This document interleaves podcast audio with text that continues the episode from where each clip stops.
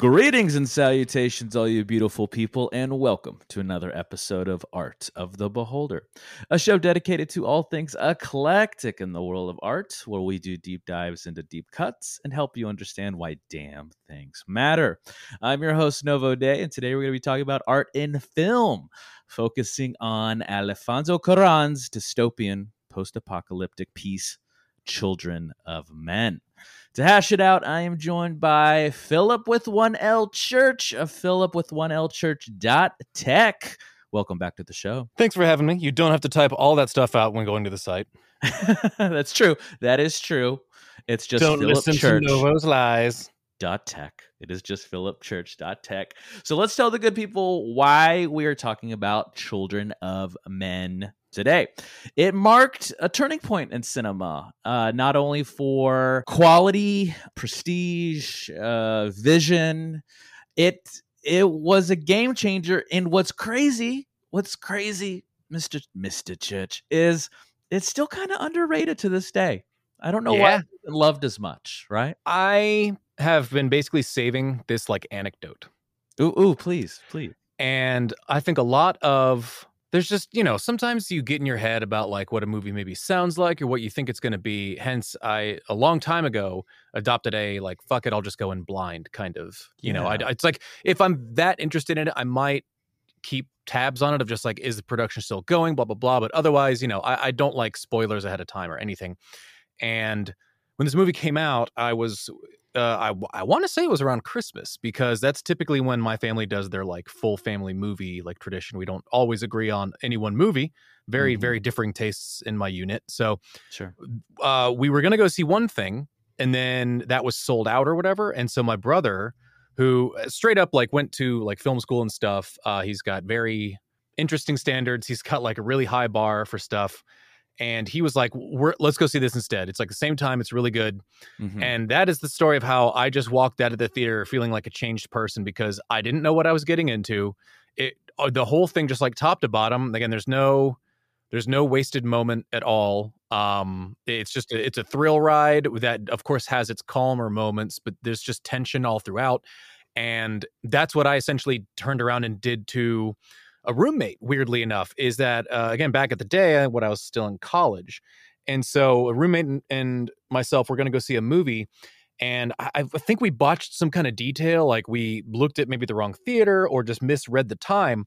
And so he was like, oh, crap, you know, what are we going to do? And I was like, Children of Men, let's go see it. And he too came out of the theater being like, I'm so, he literally just said straight out loud, like, I'm so glad you made us go see that yeah. um because it, it's it's just an insanely impactful and so so well thought out and executed um so yeah if i if it's something i get somebody to watch it sticks with them and they end up really liking it and i just think there's this weird like hesitancy around just you know whether people know about a movie or the director because you know i get that like you've got two well, three pretty big names in it, but like otherwise, you know, it's it it didn't. It's not like everyone loves Clive Owen. Um, so I kind of get how maybe he was kind of just- the it guy though for a while. was, I'm yeah, he was. I'm a shocked moment. he didn't keep it going. You know. Yeah, I mean, again, with the, with such a stellar performance like this, and again, he was in his element back in the, those or the early aughts, and so yeah, I mean, again, I just I get that not everyone's going to be like, oh, Clive Owen stars in this, it must be great. But it's like, well, guess what? You just you never know. There's so much more to a movie than the actors that are billed as starring, and so the people who've given it a chance, I would be willing to bet way more than not would have to agree. Like it is a it's a damn good film. It doesn't have to be your cup of tea, but you can still watch it and just be like, fuck, that was really good. It's still it's it's good. It is a worthy experience. I think it's strangely relevant right now because after I, the rewatched it obviously for the show. Because the fucking world's ending. Um, well, two, two, twofold, twofold. I don't, I, I don't want to say the world is ending quite yet, but the first thing I thought of is, uh, it is definitely a epic, uh, uh, you know, it's an epic story, but it's intimate and it's about uh, a war torn world. And I couldn't help but think about the the war in Ukraine. I was like, it was really point, hitting. yeah. Yeah. it was really kind of hitting uh, close to home with just uh, international news. Obviously, we live in the states, and but having to kind of watch these atrocities play out in real time, no less, and seeing these things, uh, seeing all of the imagery, all of this, you know, war is hell imagery with what these poor people are going through, and then seeing this depiction in this in this world um, I couldn't help but felt feel empathetic and and be like, oh my god, this is we're we're kind of living through a version of this. Obviously, it's very isolated uh, with the war in Ukraine, but these poor people I, I don't know i felt like there was some relevance even though it was it's such an old movie that, but now um i think the the other fold is so here's the twofold of the of the one two punch is the there is every every year or every few years I, I should say there is always talks about fertility rates because yeah. in developing countries or not developing countries I, I would say in let's not beat around the bush richer countries like america and the uk and uh, parts of europe they are statistically going down every year with um, birth rates whereas developing like third world countries uh, uh, lower educated lower income are going up actually. There is i just listened to a, a different podcast. So uh, shout out to vox's today explained i'm a big fan of their show and uh, because they talk about current events, but with a little bit of a, a humorous stint to every episode. You know, it's almost kind of like our shows where we talk about very serious art, but with a little bit of humor. You know, it's, it's two guys talking at a bar kind of. I'll thing. have you know that I've never been funny my entire life. I'm I, we are always serious in these fucking shows. But anyways, the point is, is just recently, I would say. um at the time of us recording this episode, in the last week, they did an entire piece. Their pieces are like 30 minutes on uh, the world population that we are we just passed 8 billion. Yeah, and, right. And then they had a they always have like an expert on the panel that talks with the main there's two main co-hosts and the the host that day essentially uh, was allowed to play devil's uh devil's advocate with this questioning because we keep hearing the same things every few years is more people is bad and then there's the completely other side the other end of the spectrum that is like no we need more people. We're not we're not we're not making enough people. And i i'm on this i don't know how you feel so I'll, um, please chime in after i make my statement. I think we're on the too many people side i'm on the too many uh, people side. yeah it's like i i obviously the the the aspect of like existing life that is lost is tragic so it's not like i'm wishing you know for like another round of of anything. Well, I no, I'm thinking about it like sustainability. But no, yeah, that's the thing is you like know, I resources. Agree. Like even just even Don't we if have everything were people? yeah, even if thing were things were going along perfectly and we were all super healthy, it's like god damn the amount of just materials and like things and goods that we produce um, yeah. terrifies me just because i can see it just in my bubble here where, where i live in like a fairly big city in the states and just thinking about how it's a global i mean you know consumerism is, global the whole damn planet is, is basically consumerist now uh, more more than less and it, it is it's terrifying um, and i i do feel like you know the stuff that we're doing too. Like, well, guess what? All this plastic we're making that's going in the fucking ocean and then the rain and then we eat it. And guess what? Our fertility rates could be dropping because of that. You don't know. We just or or greenhouse gases still climate change. Like oh, it is, yeah. it is terrifying. So I, I again, uh, pulling it back. Children of Men is so what are we talking about? relevant. yeah, so relevant right now. It is in this very strange I, way. And I have another thing that I'm going to touch on in a little bit when we get to where it actually matters. But how like there's it's it is weirdly relevant. It is yes. insanely hilariously relevant. And we will definitely get there in the discussion section. But of course, before we get there, we all need a little background. So the film is based on a P.D. James's 1992 novel entitled The Children of Men. The screenplay is an adaptation by Alfonso Cuarón himself, who also directed, obviously, Timothy J. Sexton, David Arata, Mark Fergus, and Hawk Ostby. What a great name. It stars Clive Owen, Julianne Moore, Michael Caine, and Chiwetel Ejiofor. And surprisingly, Charlie Hunnam. I, I don't, I don't remember that he was in it, honestly. I feel like yeah, like... the I I well, after I read the name, so I, I did the outline and then I rewatched the movie for this show, and he was the guy in the dreads. And I was like, oh, there he is. You know, like I no found him. Like it was like, where's Waldo? That's. Now, before we can hash it out, of course, we all need a word from our sponsor. This episode is brought to you by Liquid IV. Guys, if you don't know what Liquid IV is, well, buckle up because I'm going to throw you a game changer. Liquid IV is a hydration multiplier that not only tastes great, but is a non GMO electrolyte drink mix powered by cellular transport technology to deliver hydration to the body faster and more efficiently than water can just do alone. One stick contains three times the electrolytes of traditional sports drinks with five essential vitamins.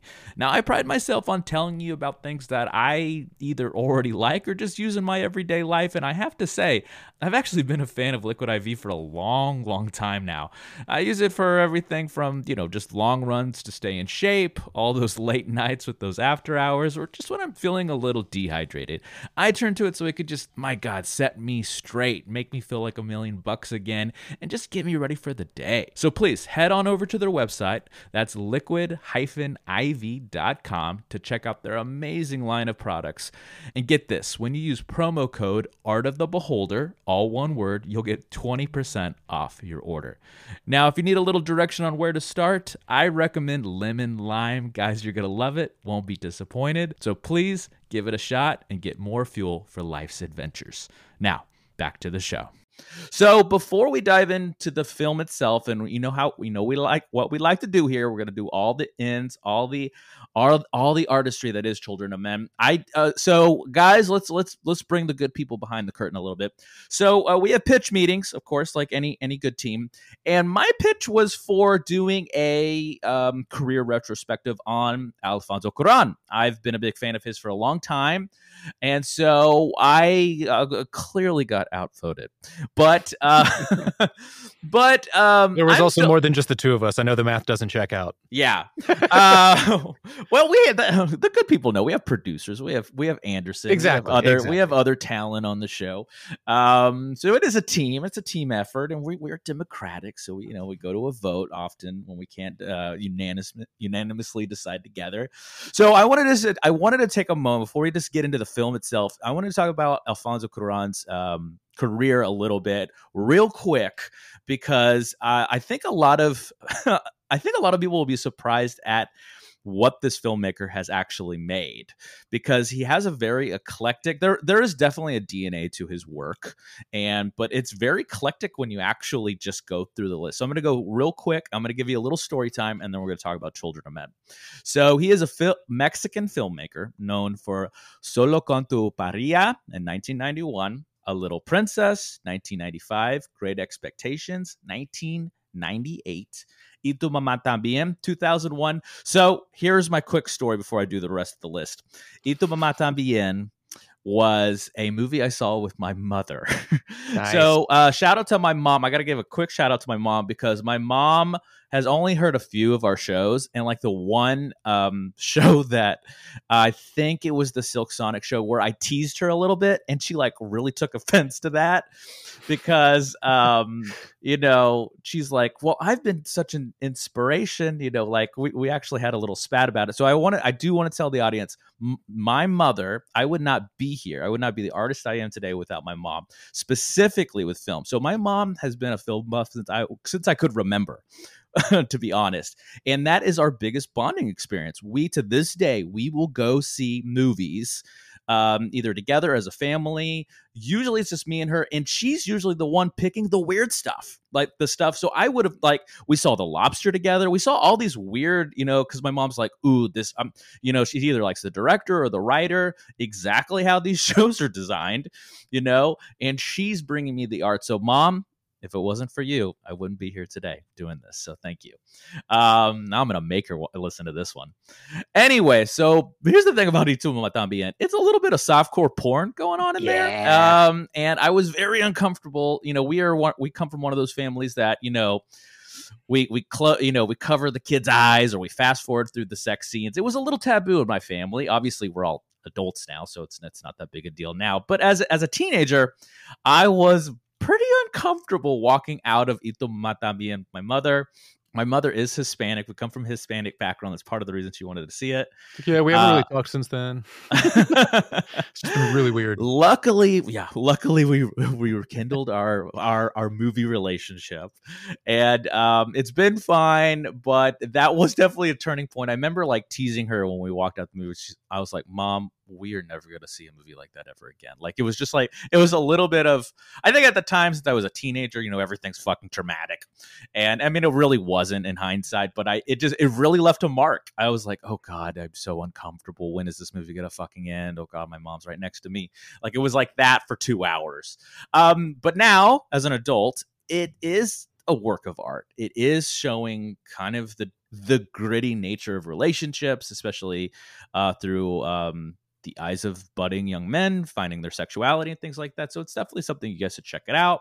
Now, what's crazy is it's such it's perfect that I stopped right there because the very next one is Harry Potter and the Prisoner of Prisoner of Azkaban, Azkaban. 2004. Arguably, um, That's Come what put af- him on my radar. c- come come after me, Potter fans. I think it's the best movie.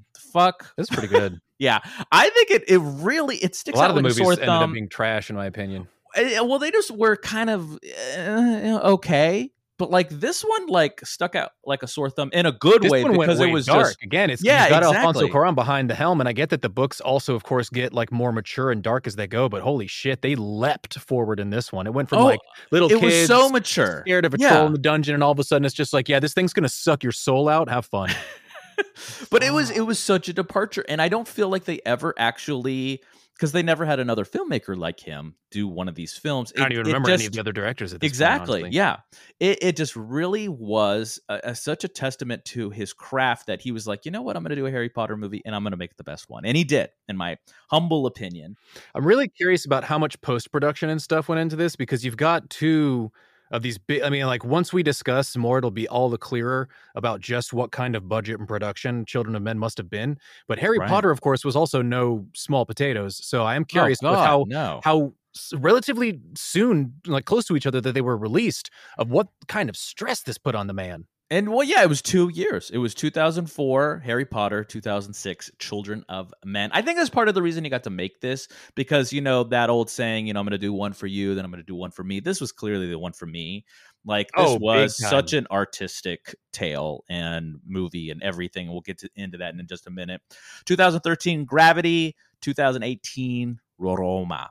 Um, he is, I mean, it's still kind of a short filmography, but everyone is so. I mean, this guy is another. He's like a Denis Villeneuve. He's Pedro Almodovar. The, the Skin I Live In. I own that film. Guillermo del Toro. That just like they're on. They're on that that of their class. They are the highest caliber of their craft. You know, just like a Nolan, just like a Fincher, just like a Spielberg. They're killing it, and it's still crazy to me. I think it's part of part of it is because he has such an eclectic filmography. Not a ton of people um, know Alfonso Cuarón, and that's why we're highlighting him today. And we're doing that through ooh segue through the film Children of Men. Let's start with the story. Let's do what we always do. So, Children of Men, tell the good people, give them a quick synopsis of the story. It has been nearly two decades since the uh, last baby was born. Uh, Mhm. Just s- relatively suddenly, women stopped conceiving, and uh, as such, of course, that sparked all kinds of like global panic. And it it feels like there's this looming sense of like authoritarianism in the background, given other things yeah. you see.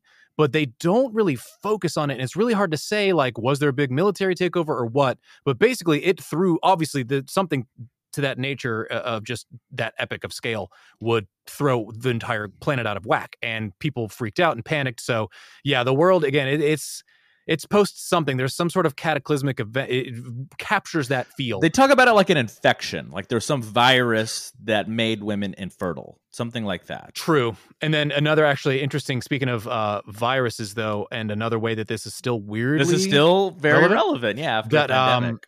Well, yeah that a, a flu pandemic is what um killed the main character's child so the main character is a Mm. former activist who i believe was basically against the kinds of things that would lead to this and he just played by had- Clive Owen. yeah Cl- clive owens uh, theo and uh and you know theo is basically just going about it he's definitely like an alcoholic um just kind of one of those day by day just doesn't really give much of a shit and then along comes this just roller coaster of He events gets that swept up. yeah. Yeah. he gets he gets taken up into his old uh, activist life by his ex with again with whom he had had that kid and that's by I think Julianne kind of, Moore. yeah Julianne Moore's character um is still an activist she's still in somewhat of like a pretty intense like sort of like terrorist cell but given that the government also seems bad I, it almost feels like it's not fair to call it terrorism It's just I don't know what else you would you know like it's some kind of group, some kind of faction. Um, and what do they find? What are they smuggling? they are smuggling a young girl who's pregnant. She's pregnant. She's pregnant, Pregnant, for the first time, and because the movie starts with this whole baby Diego. Um, gets killed. yeah, the youngest person again who was who was 18 years old. Uh, somebody killed him, and so the entire world is mourning. Who they still call baby Diego. Uh, granted, again, he was like about 18. Yeah, so eight- no one has had uh, another child in these 18 years until now. Yeah, and that's literally just where we pick up. Uh, he's watching that, getting a coffee, and then all of a sudden a fucking bomb goes off in the coffee shop right as he's left. And uh, like it just just they throw that info at you, and then they throw that action at you, and and that sets the tone from the get go. Oh my god, it's a roller coaster You are from beginning to end. Especially and that's and that's like even I feel like even for the people that aren't film buffs and probably are looking at this film like we are, they had to have known like I I even when I go to with like movies with uh go to a movie like this with my lay friends that are, you know, they can care less about looking at at things with this kind of analysis or critique, they would say to me, it's like, man, this is a really long shot. So that car scene, when he is just turning that the camera around to pick up on the action and things like that, and that is all one long take, is filmmaking craft at its finest. This is a master yeah, I mean class. that. Yeah, that one, the one towards the end where he's going like in and out of the building, just the whole like Yes. the worst. Like, good lord, yeah. I mean, just minutes and minutes of such high octane, everything around it, and just with all the things that had to be done and timed so well. Yeah, it, it is just I was trying to articulate it the best way I knew how because again, when you when you try to look behind the curtain, this movie clearly in hindsight had had to have meticulous rehearsals. I kind of feel like, given Harry Potter had, of course, like its story written and our, like all the cast came preloaded, I do wonder if this is something that Alfonso had been like nursing in the background for that long Mm. and had had his actors be like, Good "Look, I want you to be this." Because yeah, the, again, the fact that they made Harry Potter turned around and turned this out in just two years. Uh, I feel like yeah a lot of that sort of pre-work that setup and practice and stuff had to be really ready because the amount of sheer budget and time that would have been basically wasted if these longer shots were not caught after however long. But Uh, it's like the most this is how I would I this is how I would articulate it. It's like the most rehearsed film I've ever seen that doesn't look rehearsed. yeah, I can What see that. think? I mean, 'cause again, considering how just how chaotic. I mean, like the yeah, I mean, the camera is is looking Like this way everything and that. is feels so real. Yeah. You know, the grit and the realism. oh, the rubble, the smog in the air. oh um, yeah, you could feel like you you you could reach into the screen and like try you could wipe the dirt off their face and feel the grime and the and it, and it creates the tone of the film too, you know, because it is it is very dark. It's very sad. It's melancholy. It's it's it's hard even at times. even visually though. Again, a lot of the grays and like smoky Oh, yeah. sort of tones. and that's where the cinematography comes in. Yeah, it's it's uh, so yes, of course. When we say that it's dark, we are talking subject matter and the vi- the actual and visual the elements yeah, of the, the visual screen. Yeah. aesthetics absolutely and well but and talk about a master class in blocking too like just when they were um there was i'll never forget this scene where the young girl the pregnant girl is outside on a playground a kid's playground swinging on a, a swing set and you can perfectly see her through a crack in the glass while the the main character and one of the supporting characters are talking about really the beginning because he uh, clive owen's theo is talking to a midwife that was that is is reminiscing Former about it's she's what? She's reminiscing about like the domino effect that she saw at the beginning. She was like oh it was one week and then it was no you know no pregnancies scheduled for two weeks in a row and then a full month you know and then it was consecutive months and then before they knew it they were on a, on a on a scale of infertility and um, mortality rates like they've never seen before and i was like and i i was thinking of like okay this is very powerful this kind of dialogue and the screenwriting is another master class and getting as much or as little exposition as needed to really tell the story well without bogging down the audience. And it's it was all like so many and this is just one example. There's so many scenes like this throughout the entire film where i'm like the blocking is perfect the movement is perfect. Yeah. Because it's a very it's very busy there's a lot of movement in the film i mean with all of the extras in the movie yeah literally like there there's not a there are quote unquote slow moments, but it's more that the plot is marinating and like things are being discussed and like and it gives us a breather. Yeah, because again, it's yeah, literally there is just a, an actual ton going on in this movie from start to finish. Like I said, it, it opens with a, a national memorial, global memorial, and a bomb in the same like 30 seconds. I mean, this is like again, they, they, he he didn't have time to hold back because it's also it's you would expect this movie to be like an insane runtime, right? Like it, you know, uh, right? But it's we might not relatively have, short. It's very yeah. tight and precise. That's where I like I the precision. Another thing that makes it so digestible and and should be more appreciated because if you tell me a movie's three hours long, I'm gonna be hesitant. You're gonna wince. Yeah, like, I'm gonna be like, oh, I'm waiting for that to come to know. HBO. Like I'm not paying, blah blah blah. Um, you know, I'll, wait till it's on this these days. But like, man, like no, this one again, it's it's concise, it's fast but I still think that's a good thing because and it just it gives you a couple of those breathers, but it it like it still is just you're constantly digesting the stuff and it's and, so much of it is heavy so that yeah, I mean again, you just you come out like still digesting and like I said, I was like, I'm a new person. well, it's I think it um from a, a, pure direction, you know, let's focus a little bit on uh Cuarón's direction now because he made every scene play out with what I I'm using the film um moniker or film technique, there you go, of the ticking the ticking clock you know because bomb like a perfect example of the ticking clock is like think of any movie that involves a bomb and you literally have a clock ticking down closer and closer to zero it creates this incredible tension you know and i feel like almost every scene was this they're getting something done just at the nick of time.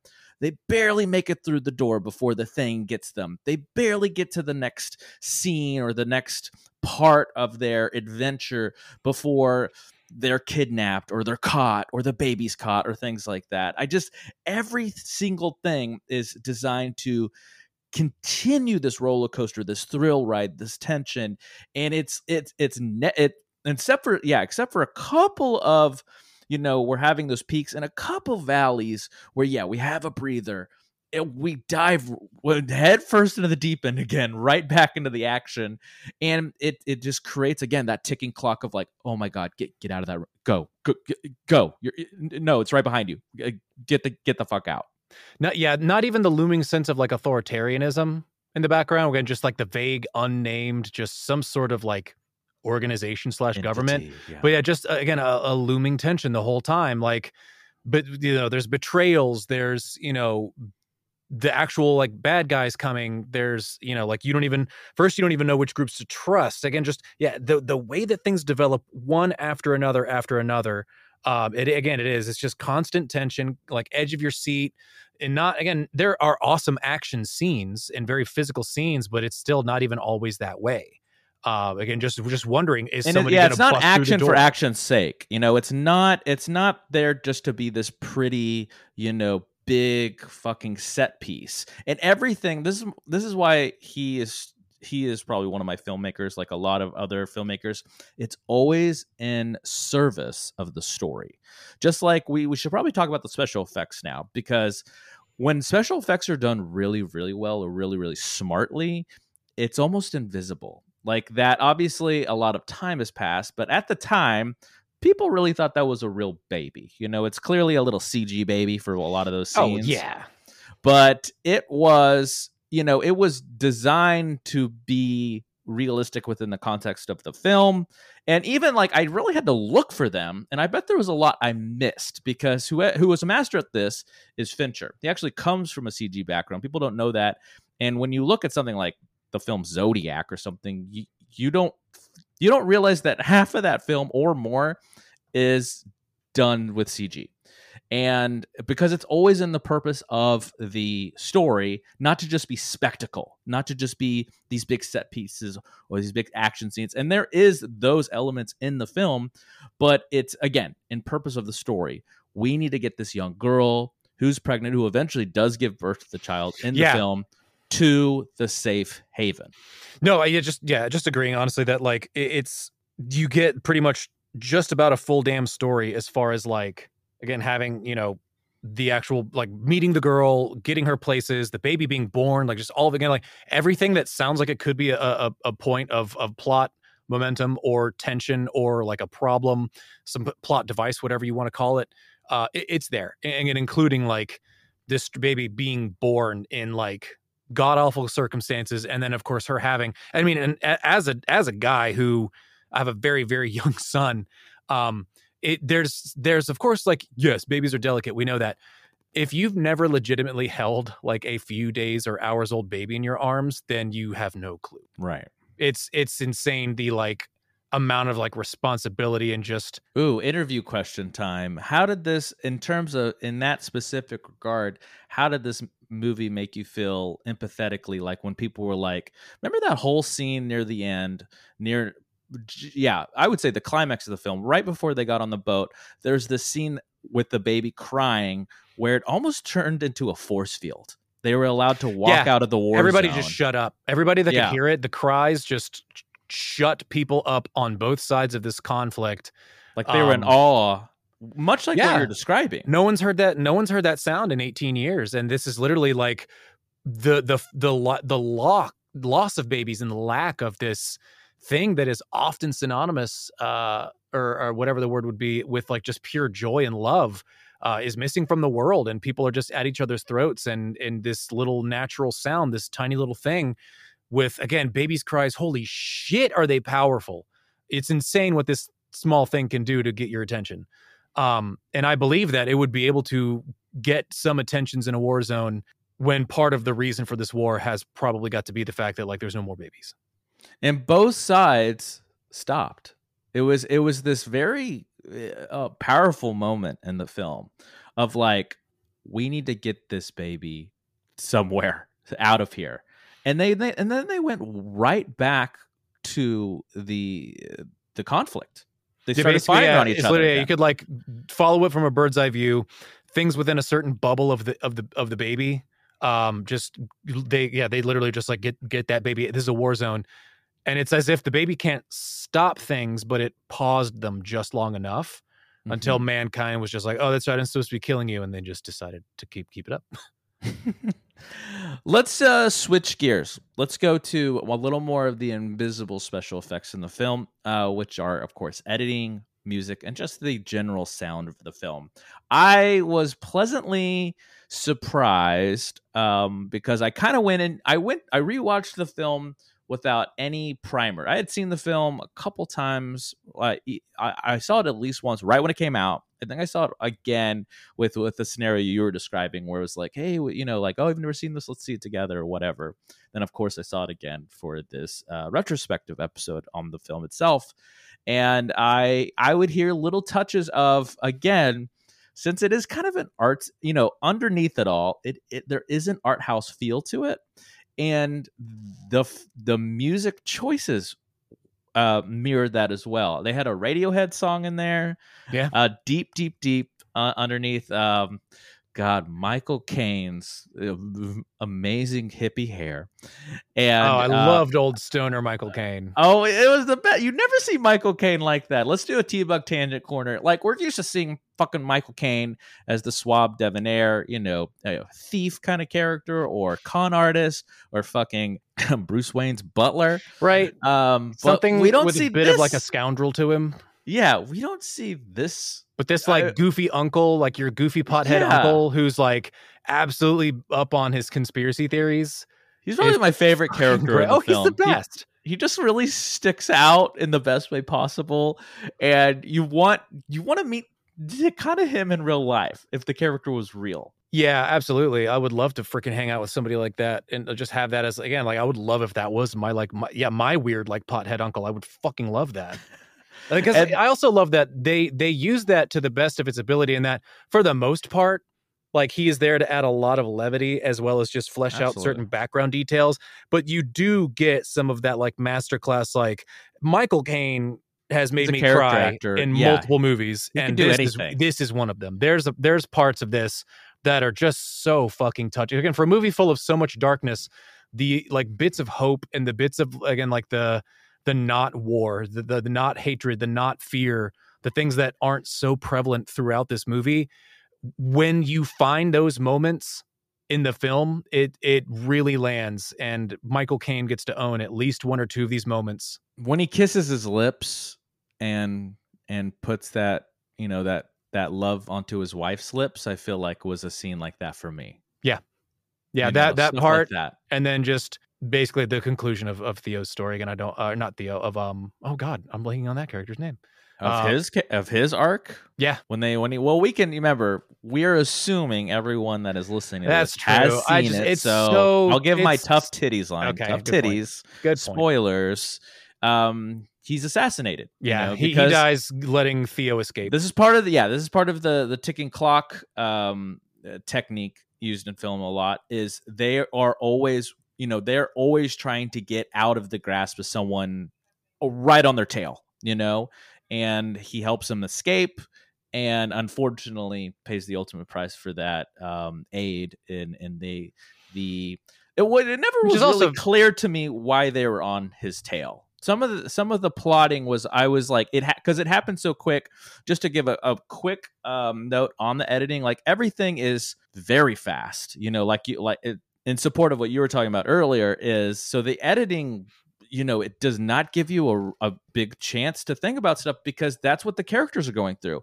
They are they're they're on a fucking roller coaster ride. They don't have time to think. They got they have one mission get this girl to safe haven so that this young child can live safely.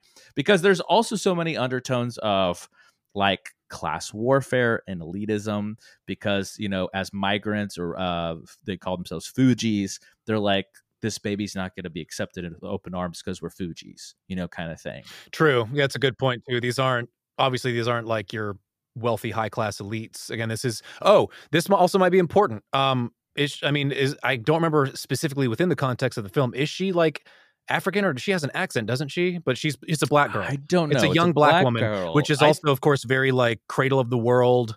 You know, actual ancient civilization. Like people probably We'll need to ask Africa. Ryan. Like, okay, so Ryan was supposed to be on the show. He had some scheduling conflicts, couldn't make it. That was going to be one of my questions. me.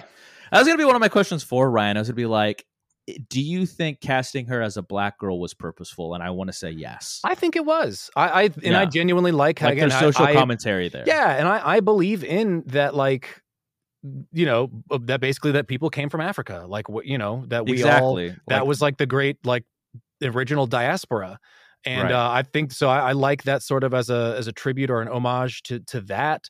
to that idea. Yeah. Um, yeah, again, that she's just a young like, and again, she's she looks pretty young. I don't remember how old she might maybe was like for real, you know, like in real life at the time, but still probably pretty young. But just yeah, having having this very young black girl be the sort of savior. She's literally the first person to create new life. And again, you've already got like other interesting things like Michael Caine's old like the older people like literally just sacrificing themselves for the sake of this baby. And like Theo says that to the midwife, like, now you're at the beginning. Like, yeah, you were a part of the end, you know, when you were seeing it start to fall, but now you're a part of the beginning. So Yeah. I think there is a lot of parallels to what you're saying. That this is just like the beginning of evolutionarily speaking, you know, evolutionary biology speaking, yeah. that a lot of uh, genetics can date back a lot of the first quote unquote Homo sapiens, you know, man, um, to Africa, and that's why casting the black girl was is was saying, well, this is part of the beginning here as well in this fictional narrative. Yeah. All things are sick. Yeah, things are cyclical. Nature is cyclical, and this is happening again. Like things are starting over. They took a, a reset for about eighteen years. now, uh, we've talked a little bit about everything before we put a bow on this bee and we tell the people why it's important to, for people to study this film uh, artistically. I think you touched on something that we need to dig into a little deeper, and that is the themes of the film. What is this film trying to say? I feel like it's got a strong message of just like gratitude and and like the healthy kind of globalism of just this is what happens when we turn on each other. Mm. Um, again, like things are so bleak. Well, I like those little touches of hope and faith, though. I think Yes. that's important too. Those things, I yeah, and I think those really stood out. Yeah, as like a weird, like very, very close second that the way that those themes play off of each other of again, you've got the mourning of baby diego you've got a bombing you've got like kidnappings and you've got like government torture and like you know wars outside of the because it all takes and place migrants in like and refugees. yeah again like and- obviously we're talking about clive owen and, and mostly a british cast um so it does take place in britain if i don't know that we've specifically mentioned that yet but um yeah, Britain or the, parts of the UK. Yeah, but there are- yeah, there- we have Sid, who's a great character too, I love playing Sid. this this the Scottish, yeah or I think he's really Scottish in real life. so- i he, i'm i would bet um yeah, I'm pretty sure. Yeah, I just you you get these clips. There there are these occasional like sort of news clips of like just all this shit that's going on elsewhere in the world where we did not come together in this great time of crisis. Um that it could have very much escalated or been like the cataclysm itself to just plunge us into what feels like the beginning of the end. Um but yeah, you've got you've got the warm comforting feel of almost like a family uh because again Mhm. clive owen's sad divorced alcoholic bastard of a character he loves um you know he he and whatever the relationship is is, is between him and Michael Caine's character is it's fantastic. I love the interplay. Like you see a whole different side of him. like it's like a father son. it feels very much like that, and it's just never Yeah. specified. Which I, again I'm okay with because it doesn't need it. It's just because that the action told the story there, or the, or the dialogue. Well, like and their yeah. dynamic. You know, we didn't need that exposition. exactly it's it's in it's in the relationship you can just tell that uh, they're close it, it feels familial um and so you've got these and he but of course he also not only as like a, a pothead uh but like again I, I assume he does other illegal shit that he helps out these like not dissidents but again like i don't want to say terrorists i just don't have a better word but Uh, activists. activists you know? thank you yeah i guess Yeah. that's true so yeah he's Yeah. more on the side of these activists and kind of has like a bit of a really remote like woodsy hideout like he kind of covers Oh yeah. the trail to his driveway off this random like country road um lives back in the woods for like safety so you know it's like it's interesting that in every moment you've got that well he's clearly hiding from the government so on the bigger scale pulled back you know it seems one way but then you zoom in and it's a house that's full of love and music and and good pot that he grew called strawberry cough you know um there is a real strawberry cough. Is there for real? Yeah, yeah. that's funny i wonder which came I first I cannot. Yes, I cannot confirm nor deny that anybody in the NDP has tried it. I just know of it as of its existence. oh So- i did a pot once and i almost died i'm just kidding I. I, Yeah, started with I did a pot, just so you, You know that I didn't mean that. Um, but Well, yeah, people shouldn't do edibles. That's that's my PSA for this episode. fair enough. They're always going to work. Just give them time. Um, but yeah, there's there's the, the, these moments of levity are in the minority of the overall movie, and yet they are just as integral as any other part. Whether you're talking about you know subterfuge, betrayals, action, you know the bombings, the the brutality. Um, you cannot have these things without one another, and you know again, people's fighting spirit will always surprise other people, and I, I think that's just another thing that even though he's old, but um, God, the name is right on the tip of my damn tongue. I want to remember his name so badly. Um, I'm gonna, I need to look it up on. I'm gonna look it up. Jasper. Um, Jasper's like again, just sense of he's such a rebel. He's a free spirit. Uh, again, he's just a lover. Like it, it's just He's well, he's he's free. You know, he's the kind of Yeah, character he's that the all the other characters want to be. Yeah. Really, in this in this uh, dystopian world that has occurred from this uh, strange phenomenon with such a uh, uncanny regressive um, fertility rate. And people are he no he's the character that that's why uh, the audience is always going to gravitate towards a character like that. That's why we like him is because he's he's designed to be that way. He's written that way yeah. he's the he is the freedom of the in the film When he's he's self he he's practically like the best of us wrapped up in that again he's selfless. He has an invalid wife um whom he cares for and this baby when he finds out about this cause he again he's all about it to the point where he literally gives his life for this cause. He Exactly. he is like very Altru- altruism yeah altruism like just to the max but like not in any kind of naive way in that you he clearly stands up for these things because he believes in them so strongly. Absolutely. I think that's a good segue to i feel like uh, talking about these themes are a good segue to um bring us home. So uh, tell the good people mr church why they should study this film analyze it artistically. I, I like that it feels incredibly original first off you know like too many movies these days feel very similar. There's only so many you know it's it's it's really difficult sometimes to make good seeming original stories and yet this one feels so much you know like a, an original story And so that alone, I feel like helps it stand out from so many other movies in the first place, puts it lo- leaps and bounds above tons of other films that are just recycled this and that, uh, rebooted, whatever. Um, Mhm. So again, it's it is pretty damn original. Uh, the cast again, everybody does a great job. The cast is very, very intentional. I I, I I wouldn't recast or change a damn thing about any of it. And the plot itself, it's incredibly moving. It's all it's harrowing. It's it's it's all the things So simple and complex at the same yeah, time. Yeah, I really feel like you know? it is somehow nearly scientifically crafted to like appeal to so many people that like they despite it being a somewhat of a more like an indie feel of a movie and it not being like a big blockbuster like oh, it's not- an art house film with a big budget. for sure. Exactly. It, it Yeah. got a good release and a good budget, and it is art house. But it like, dude, the cast didn't screw around. But yeah, really coming down to certain things. The the there's detail, important details all over the damn place, and that even if there's not that same level of detail in certain scenes that are more expositional per Mhm. se, the action scenes. Again, as we've said, there's the car chase scene, and then there's a huge just I don't even know quite what to call it other than just some sort of like pursuit or just something. But the long, I swear it's like 10 minutes of uncut. And just imagine that. Just imagine 10 straight minutes of of just something, again, not cutting, not like moving away. And it's not just that it's like, oh, he's walking around and it's following him. They they are running.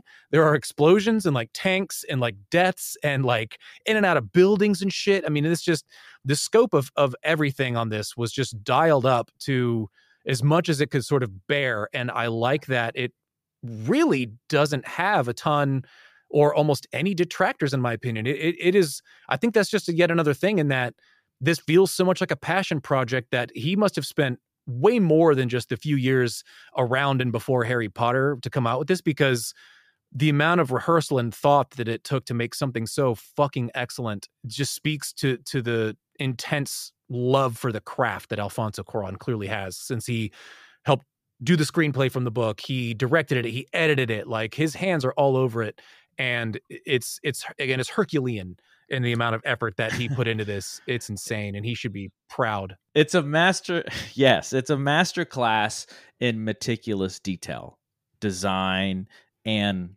precision. My God, that's why I couldn't stress this enough. Where it was like, you know, that they had to like, because there's so many moving parts. It's such a machine. There's such it's it. The movie really breathes. There's such a body to the film.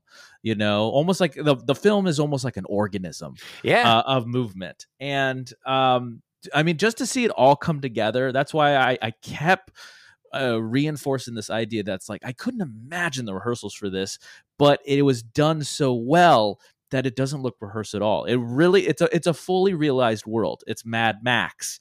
It's Star Wars. I mean, that's why, and that's why it's crazy to me. I feel like the real conclusion is like, people give this more love. Tell your friends, tell your families, tell your loved ones. See Children of Men. There you have it. Guys, Children of Men from top to bottom. I want to thank you for listening. I want to thank my guest, Mr. Church. Thank Call you for Sid. joining us, as always. But before we go, you know we got a little more for you. A little icing on the cake, a little cherry on top with what we call the gym. can't see me week. wringing my hands together like Mr. Burns. Now, if you don't know what the gym of the week is, let me tell you. Okay. So if you're new to the show, don't know what the gym of the week is, it's something we like to talk about here at the end of our shows that it doesn't always fit into the scheme of the episode because it may just be on our radar in the last day, maybe last week, maybe last month. I don't know. But we, we want to give it to you guys so you guys can dig deeper. Now, before we get there, of course, we need to talk about their sponsor. Today's gyms are brought to you by Zencastr. Zencastr is our go to tool for remote podcast recordings. What's great is that you can record separate audio and video tracks, and it's all backed up on a secured cloud. So you never lose your hard work.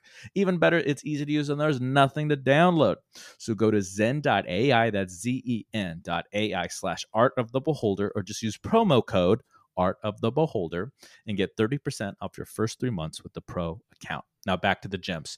Now my gym is very um so we uh me and my mom and my wife we went to see a film over uh Thanksgiving break and it was a situation where we wanted to see something else but it was sold out. So we went with it was my choice and me well, yeah, it was I was being selfish. I was choosing the film that the three of us were going to see. It was I I originally wanted to see Glass Onion but it was sold out. So we went with what my mom wanted to see, which was The Fabelmans.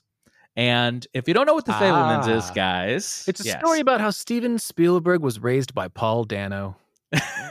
That's exactly right. So it is a fictional autobiography about Steven Spielberg's upbringing in youth and falling into his love uh, for the craft that is filmmaking and direction. And we get to see it through uh, the best way he knows how to tell the story. So it's not the Spielbergs. It's not the Spielbergs. It's the Fabelmans. So they made his own life they made a fictional a story around it. The main beats are there, but he told his story the, the only way he knows how, and that is through a movie. You know, that made it made the most sense to me. Kind And meta. Where it's, Yeah, it's it is very borderline, meta. It's borderline adapt uh, Charlie Kaufman's adaptation. It's like one or two steps behind that. It- it- and let me say this. Let me say this. I'm gonna I'm gonna gonna do a quick review or or um uh, opinion on how uh, how well I thought it was, and uh, then I'm gonna pass it back to you because at first I did I I will be honest I I didn't really want to see this. I was like um I don't know the Fabelmans, and then I was like ah it didn't work out, so we're going with my mom's choice, and I fucking loved it. It- is another. It's it's a I, simple lo- I love when that happens. You Yeah, have no I- idea what to expect. You it go into a was movie and you're just like, this is- excellent. yeah, it was so good know. good. Okay. And of course, I should have known that. It's Steven Spielberg Right. making a movie about Steven Spielberg. He's not going to mess this up. It's just so grounded. You know, it's not Jurassic Park. It's not Indiana Jones. It it doesn't have these big set pieces, right? It's a simple story. It's a familial story, but we can all relate to it because it's a familial story. And it's it's very grounded. It's very real. It's very funny. It's very dramatic. It's very has a lot of dramedy too. It has a little combination of everything. And I um and again, even though, yeah, it doesn't have these big fucking set pieces and stuff, you could still see his expertise shine. Like how he would block scenes, how he would how he would direct, you know, the characters on screen to play out his life essentially was it was so masterful. Like you could tell why this young man went into this art. And and you can see it uh in in full view with the Fabelmans. So I highly recommend. Wunderbar. Yeah, mine uh, is also very much uh, in the vein of this movie, and it's uh, it's the game God of War.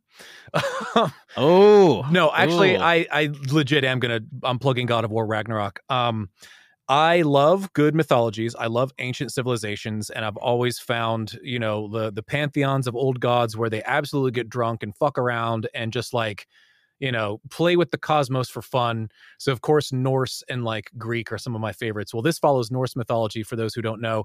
Um, and not only are we at that point where like basically graphics look real. Uh, everything, Oh, yeah. everything is fucking real these days. Uh, at least if you can sort of afford it. Uh, Obviously, not every video game will do that because it's an artistic choice, but they went with like realism in this one. And holy shit, um, the graphics are astounding. The score is Mm. fantastic. Mhm. Um, the action pieces are also something out of a Hollywood movie. The plot is pretty neat because despite it being called God of War Ragnarok, it, it- you know, it, it already is a fictional, you know, game. It's it's about a guy who used to be a god of war down in Sparta, and of course he's like you know ancient Roman soldier, and uh, now he's he you know fled fled that area after just years of of hell and uh, things are picking back up for him. So it's like he of course never was part of ragnarok but outside of that you're odin and thor and loki and blah blah blah. Uh, it still does an interesting job of of making a newly fictionalized version of these ancient and awesome tales uh, again mostly around ragnarok but even these other cool bits of norse mythology. Uh, and again the, the performances they got top tier uh, actors and actresses for this one. It's fucking phenomenal. Uh, and then all the way down to the actual video game aspect, it's it's a joy to play. They made a lot of improvements over the first one from 2018. So Mm. this, of course, being a sequel to a recent game where they re that there's the initial reboot to the God of War franchise, where it's no longer just a big brainless hack and slash. Um, there's like I like those two though, for the record. no, they were fun as shit back when they came out. Don't get me wrong. I'm not hating on them. I'm just as far as this one, it, it's like a oh far yeah, cry so from the original. mature. Yeah, Oh it's god, it's yeah. a far cry from those other from the original trilogy, or maybe there was even four of them. I don't remember anymore. Um, but yeah, just was- over, uh, just yeah, fucking four and like some PSP. yeah, there was a like few two. exactly. There was a few like Yeah. weird little side games, and there was at least three or four of these main games. But then yeah, they rebooted it. Have you finished it? Have I you already I played have through it? gotten every last achievement in it already. Oh wow, I couldn't put it down again. It, it's, yeah, You know what's crazy is um that disc is literally in my PS5 right now. And I haven't I've been so busy, I haven't even seen the opening um cutscene, like the opening credits yet. Okay. And now you just like hearing this, I'm like, oh fuck, I gotta do it tonight. Yeah, I I um I wasn't sure if I was gonna buy it at first because I I what? wound up no. so again I I, felt that way about the Callisto Protocol. I was like, I'm gonna oh, wait I on that want- one. I'm waiting Yeah, I was like, one. I but- want this to be so good, and then the review said it's so bad. Yeah, So I'm 2018's. God of War, while it had a lot of cool stuff to it, it it also had a handful of missteps. This really? one, I thought this was that was a masterpiece. I Me- thought me the and Buck combat, talked the about combat it was on an episode. clunkier. There was like five enemies total. Really? The character That's- Kratos was way too slow. Fair, that's fair. Um, it was Fair just, it was crit- mostly mechanical critiques. issues. But since it is Yeah. a game that I'm playing, those bothered me so much. So I see. those are better. Everything's quicker, slicker. You know, like the combat is is deeper, yet still is it's it's almost simplified from before. Mm. Um, so yeah, they just they improved on fucking everything. So yes, I knew that everybody, just like any like major Hollywood movie, no outlet is gonna have the balls to be like, this movie was fucking trash. No, Hollywood movies just Mhm. get thumbs up all across the board. That's fine. So while I didn't think anybody was gonna trash it, and I was expecting everyone to just come out and be like five out of five, 10 out of ten. Um, even even like the lay people, even just non you wanted to give it a fair shake. I yeah, you know, I, I wasn't gonna buy it before it came out just for no reason. But once footage was out there and like reviews, proper reviews were out there explaining things, I was like, okay, uh, I'll try it. And holy shit, and they were right. they're again. This is this is like ga- easily game of the year, easily game Oh. of the year for this year. It is. I've been excited. Um, that uh, reminds me uh, that I, I I feel like we're gonna definitely be bonding on an episode coming up. Wink. Um, that we're gonna me You're having me Philip are gonna do. Yep.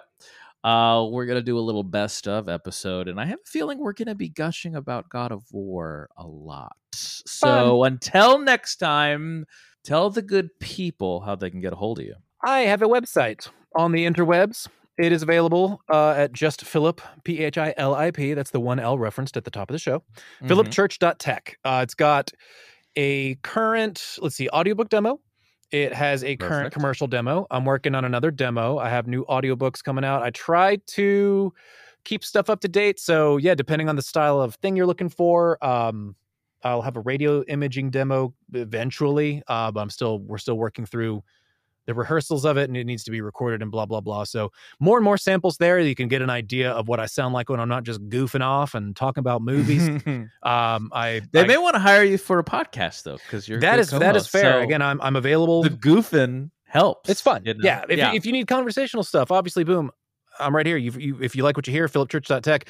Or if you go listen to some of my audiobook samples or my demos, you might also be like, oh, that's pretty cool. Let's let's let's chit chat. And the website should have a form uh, in which you can contact me. There you go, guys. Check it out. And if you like that, of course, you can check us out at novodayproductions.com. There you'll find things like the entropy sessions, as already stated, adulteration, post meridium, cancer culture lotto. Of course, you'll see ads for this show. You can check out some of our other episodes with Mr. Church. You'll love them. They're a lot of fun. You can follow us at underscore novo underscore day and days to eat and at and at Novo Day Media. Don't forget to like and subscribe. Do all the things, as I like to say, rate and review. And if you'd like to sponsor our little love child, you can reach out to us at novodaymedia at gmail.com. You can you can use that same email to book a show with us. If you want to be on the show, let us know. So until next time, be good to each other. And as always, good luck and Godspeed. We love you. Art of the Beholder is brought to you by Novo Day Productions. Created and hosted by Novo Day and the Novo Day Collective. Facebook.com slash Novo Day Media, at Novo Day Media on Twitter and Instagram. Music by A Company. Facebook.com slash ACO Music 123. ACO on Spotify. Logo designed by Tom Justice, J E S T U S, of thejusticecompany.com. And executively produced by Clayton Anderson. All rights reserved. That's right, guys. Shut up and watch it. Call me Sid.